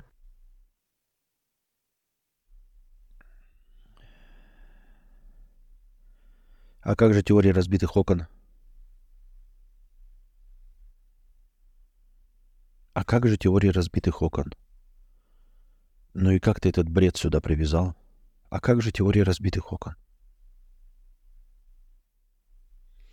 Ребята, смотрите, короче, я вот э, э, что заметил, если в Battlefield, когда играешь, короче, когда берешь э, коллиматорный прицел, то с коллиматорным прицелом мне кажется, что я более прицельно стреляю. Просто у меня вот прям а, КД повышается. А, поэтому мне кажется, что у меня а, коллиматорный прицел мне как-то больше для игры подходит. Заходит Александр и пишет, а как же теорема Пифагора? Причем здесь, блядь, теорема Пифагора? Я говорю, Battlefield, коллиматорный прицел, КД. э, повышается ну, уровень моей игры. А как же теорема Пифагора? Чем смысл, ебать? Я описываю какую-то, блядь, психологическую концепцию о существовании бесконечного количества проблем. А как же теория разбитых окон? Блядь, я не знаю, Сашенька, как теория разбитых окон. Я просто не знаю, что у тебя в голове происходит. Я не могу привязать теорию разбитых окон э, никуда. Ну, а как теория? Как же? А, а как же теория разбитых окон? Ну, с ней все хорошо, Сашенька. Теория разбитых окон, она как была, так и есть. Что с ней? Ну, поскольку она не живая, она ну, не болеет, наверное, все ок. Я не могу ничего сказать. И, и, и никаких новых исследований про теорию разбитых окон не читал. Ничего по этому поводу сказать не могу. Извини меня. Возможно, ты хотел изменить тему э, для обсуждения, надо было тогда в раздел вопросов кидать. Предводитель индейцев 50 рублей с покрытием комиссии. Спасибо. То, как учат бизнес-тренеры, чтобы у тебя не было проблем, относитесь к проблемам как к задачам. То есть просто получать позитив от решения проблем. Типа, что якобы мы вбили себе, что надо негативить. А, ну, ну это ж хуйня. Есть люди, которые так смотрят, только этому не научишься. Есть люди, которые смотрят на проблемы как на задачи. Им нравится решать задачи. А, но это конкретно психология одного человека. Этому нельзя научиться, это врожденное. Это как ты сидишь, блядь, да? У тебя есть тест, экзамен и есть какой-то отличник сидит, и ему пиздец как нравится решать задачи. И к тебе учителька подходит, вот смотри, гений Гениалевич, гений Гениалевич, смотри. Вот видишь, сидит Вася Пупкин, видишь, очкастый, блядь, как он кайфует от решения задач. И ты кайфуй. Это же всего лишь задачки. И ты такой, Антонина Михайловна, иди ты нахуй, ты дура, что ли, блядь? Он, может, и в сорокотан любит долбиться, блядь, а я почему должен, блядь, любить в сорокотан долбиться? Просто потому, что он любит, я должен научиться тоже любить в сорокотан долбиться? Что это за бред, Антонина Михайловна? Что за хуйню вы порите просто, блядь? Это тест. Получаю от него удовольствие, как получает Вася Пупкин. Ты что, дура, блядь? Сумасшедшая или что? Как это я, блядь, как это я должен спроецировать вот он любит, блядь, э, есть гусениц и свои сопли. Я что, должен научиться, Антонина Михайловна, тоже э, любить есть его сопли, что ли? Просто потому, что он их любит? И по мнению американских э, тренеров личностного роста, я должен просто научиться кайфовать от проблем, ведь это решение задачек. Иди нахуй, блядь. Иди нахуй. Американский тренер, блядь. Че за бред? Проблемы — это проблемы. И мне бы хотелось э, сказать американскому тренеру, вот у тебя когда рак яичек будет четвертой стадии, и ты будешь подыхать, блядь, а ты не воспринимай это как проблему, ты решай это как задачу. Это ведь еще одна задачка, которую ты решишь. Это же всего лишь рак яичек. Это не проблема, дорогой друг. Это задача. Кайфуй, блядь, от решения этой задачи. Дебилизм, блядь. Максимально тупорылый дебилизм.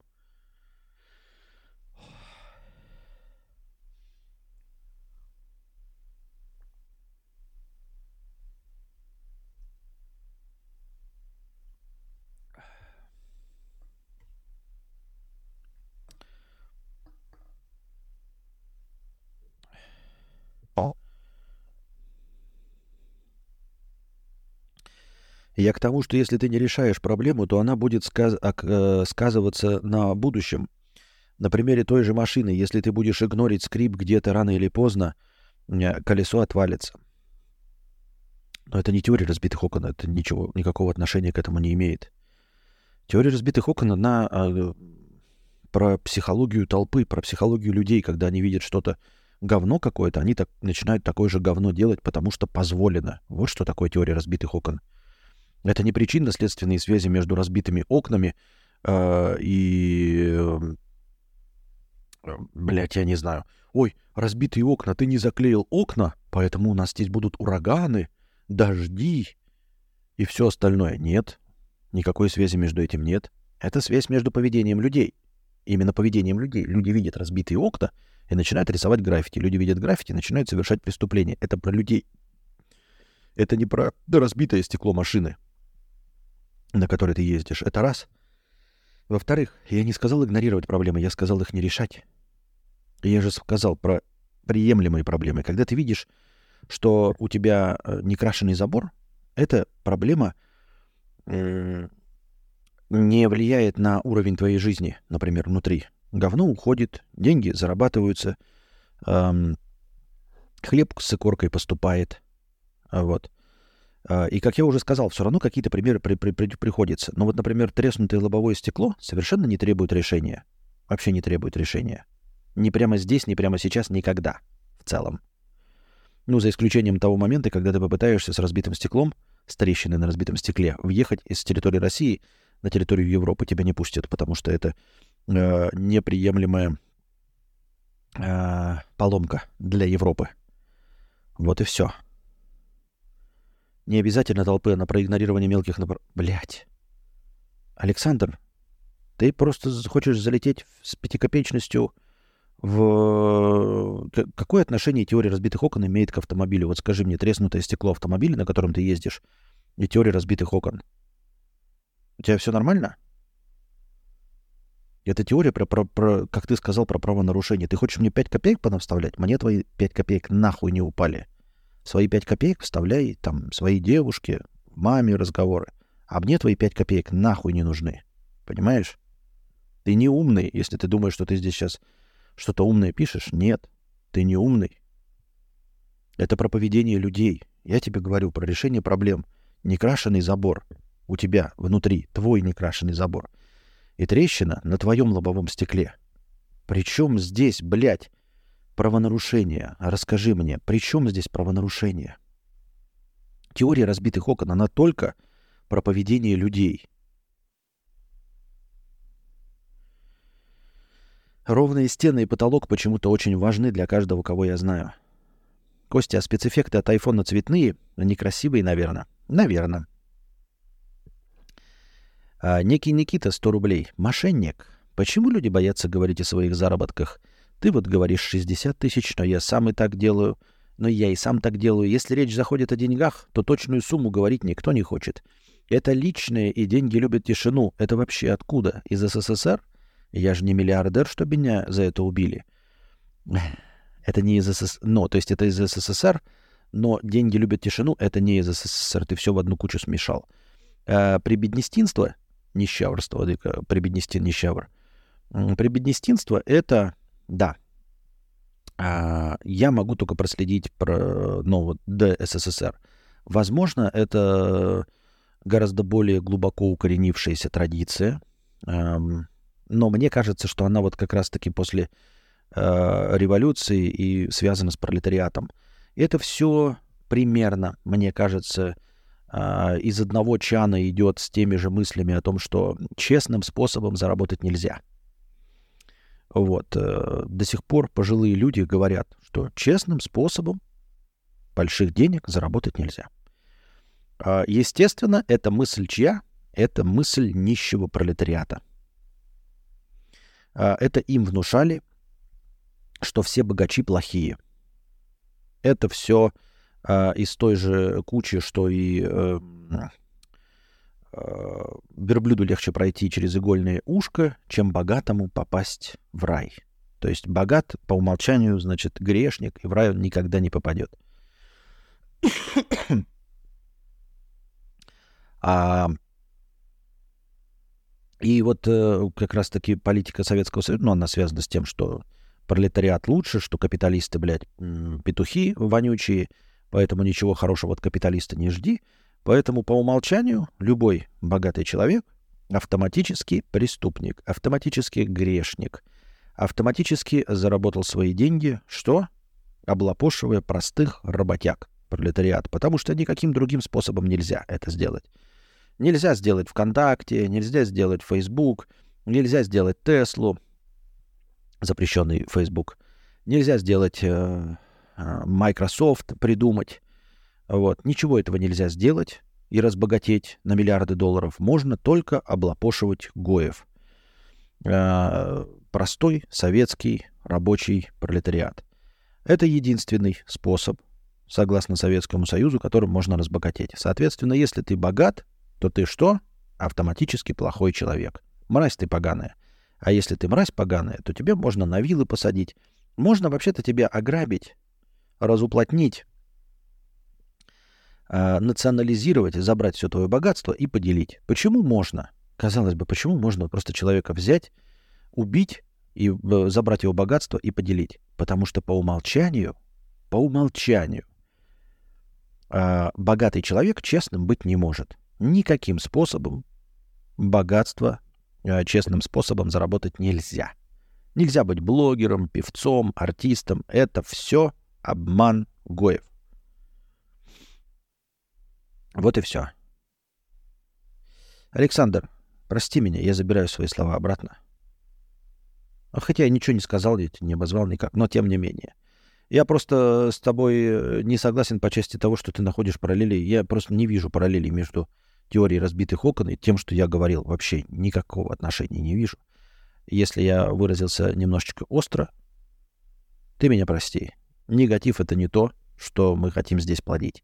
Так вот, э, возвращаемся э, к прибеднестинству. Поэтому, если ты зарабатываешь больше, то, по мнению постсовка, вот, ну, а мы все постсовок, хотя, может, многие из вас не жили в совке, но мы все постсовок. По мнению постсовка, если кто-то зарабатывает больше на 10 тысяч, он никогда не, не зарабатывает больше, потому что лучше тебе работает. Нет.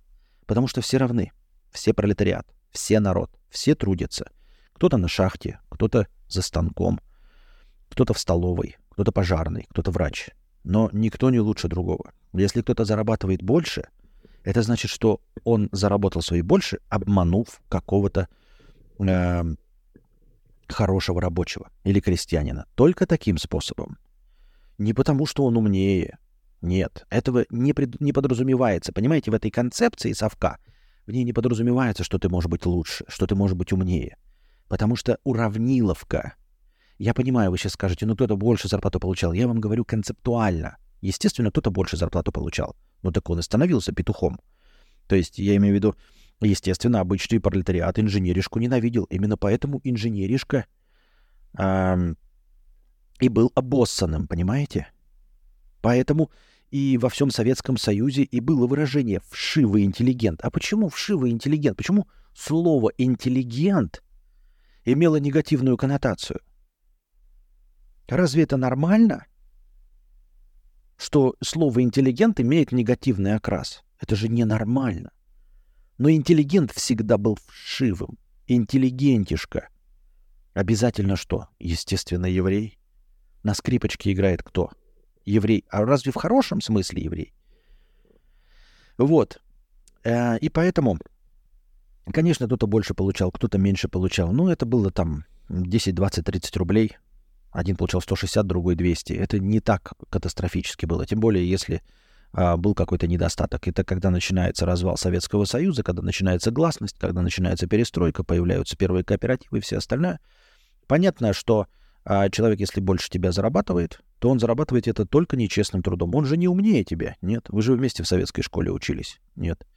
Разве он лучше тебя работает? Конечно, он лучше тебя работает. Но по, э, по мнению Совка, нет, не лучше работает. Он обворовывает. Поэтому ты должен понимать, что как каждый раз, вот рисуй перед собой картину, перед тобой стоит совок. Старый добрый замшелый совок. И когда ты говоришь, что ты получаешь 300 тысяч, ни один из тех, кому ты это произносишь, не думает, что ты его умнее. Потому что не можешь быть умнее. Вы же вместе учились в школе, я ж помню, какой ты, бля, мудила был, ебать. Ты же лох, блядь, вонючий, тупой. Че ты сидишь, свои кнопки нажимаешь, помойка? По-любому наебываешь людей. О чем это говорит? Если эм, ты наебываешь людей, если ты получаешь деньги ни за что, значит ты плохой. Понимаешь? Ты плохой, ты зло. А это значит, что тебя наебать можно легко и просто. То есть у тебя спиздить — это не грех. Потому что ты сам вор. Потому что ты сам говно. Потому что нет концептуально принятия того, что ты можешь просто больше зарабатывать. Ощутите вот эту разницу. Вот ваши одноклассники, и вы 300 тысяч на, в наносекунду зарабатываете. Никто из ваших одноклассников не верит в то, что вы умнее, что вы поступили на лучшую профессию, что вы более больше знаний получили, что вы интенсивнее трудитесь. Нет, нет.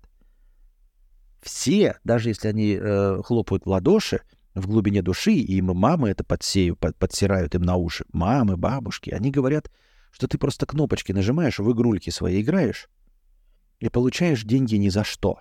В этой концепции, когда ты деньги получаешь ни за что, вот он пашет и получает 60 тысяч, а ты, хуйлуша, получаешь деньги ни за что.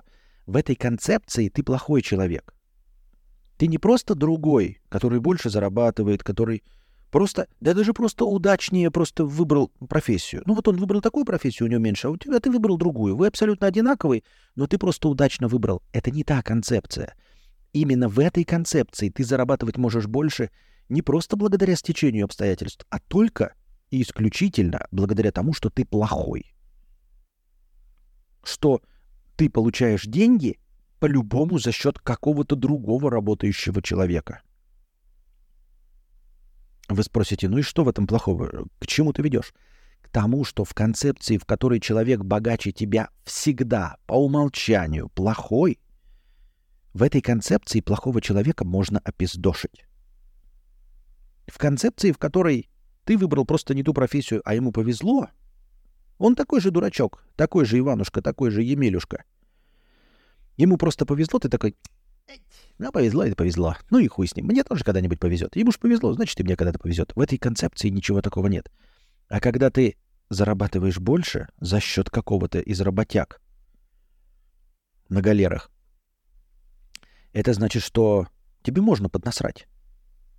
Тебе можно поднасрать, понимаешь? То есть это не, не касается того, что тебе прям обязательно э, украдут или еще что-то. Ну вот, например, э, Стоит твоя машина и машина соседа. У него там «Жигуленок», а у тебя с, этот э, «Кадиак», да? И едет снегоуборочная машина. И он мог бы тебе позвонить и сказать, а, «Васек, убери машину, сейчас тебе, блядь, снегоуборочная машина». Но он тебе не скажет. Потому что ты хуйло. Потому что ты плохой, понимаешь? Потому что ты плохой. Поэтому он никогда не позвонит тебе и не скажет, убери свой кодиак, чтобы э, снегоуборочная машина твою машину снегом не забросала. Вот, вот в этих мелочах оно все вот так вот и происходит. То есть там, где вот он что-то делает, вот э, сосед, да, пришли, например, какие-то проверяющие там эти, и он данные твои записал, там, второго соседа записал, а твои не записал, потому что ты программист, потому что ты получаешь, сука, деньги ни за что. Ему ведь ничего не мешало и, и твои данные записать, например, туда вместо тебя подпись там поставить, ну, по счетчикам, я не знаю, какую-нибудь такую хуйню. Вот и все. И это к чему я это все? Этого легко избежать. Этого легко избежать, просто включая прибеднестина нищавра. Ты говоришь, не, не говоришь, что ты 300 тысяч зарабатываешь, а когда ты приезжаешь на Кадиаке, они такие, нихуя ты на Кадиаке приехал. Родители подарили. Ребята, вы что думаете, я что зарабатываю? Я же такой же, как вы, ёптать. Ты что, программист? Да я программист, программист. А мы знаем, программисты зарабатывают. Они все зарабатывают, они все плохие, эти ханыги. Я такой же, как вы, нищий. Я 60 тысяч рублей зарабатываю, на самом деле, программистом. Точно, 60 тысяч рублей. Тоже так же, блядь, последний хуй без соли доедают. А кадиак откуда? Так это мне родители добавили. Так это мне родители... Они знаете, сколько лет копили, блядь? Мои копили, сумму добавили жены добавили сумму, и я еще в кредит взял. Кто будет проверять, в кредит ты взял или нет? А ты купил на все свои собственные деньги. Вот и все, ребята. Откуда у вас джип? Если хотите жить в постсовковом пространстве и не иметь вот просто такой зависти, понимаете, эта зависть, это не обязательно, что вас кто-то поцарапает машину, проколет колесо. Это просто вот меняется отношение, оно становится нечеловеческим, понимаете? Вы больше не сосед. Вы капиталист ебаный, понимаете? Америкашка ебаный, понимаете? Предатель, блядь. И чтобы избегать этого простого вот этого отношения, вы говорите, вот машина у вас есть, все. И вам ее простят, если вы ее получили на халяву. Если вы ее получили в выигрыш в лотерею. Мама помогла. Мама жены помогла. В наследство досталось. И кредит взял. Это особенно как клево, в кредит. Ребята, ебать, весь в кредитах. И всем хорошо, понимаете? Они думают, хороший пацан, еще даже глуповатый. Ты покупаешь себе плазму, ты покупаешь себе джип, и вместо того, чтобы тебе завидовать и считать тебя хуйлушей, они считают тебя мало того, что равным себе, так еще и дурачком. Ты такой, да, блядь, я и джип в кредит взял, я и телевизор в кредит взял. И они сидят себе лясы точат. Это, да, блядь, дурак. Еще за джип не расплатился. Уже плазму себе покупает в кредит. Нихуя не хватает у них денег. Они сидят там, блядь, впроголодь у себя дома. А ты все купил за свои деньги. Но ты говоришь, что в кредит. Говоришь, что, блядь, ебать, ребята, каждый месяц отдаю, блядь, 50 тысяч из 60 за кредиты. На 10 тысяч вот, блядь, сидим, живем. Все остальное. Кредиты всем прощаются. Кредиты ты такой, как, как все. Кредиты это ты еще и дурачок. Тебе вообще будут прощать все. У тебя вроде все дохуя есть, а все в кредит говоришь. Блядь, кредит, кредит. Они думают, а, блядь, дурак, я бы никогда в кредит не брал. А че, если работу потеряешь, ты такой, ну вот такой я дурашка. Вот пожалейте меня, такой я дурашка. В кредит взял себе, блядь, джип.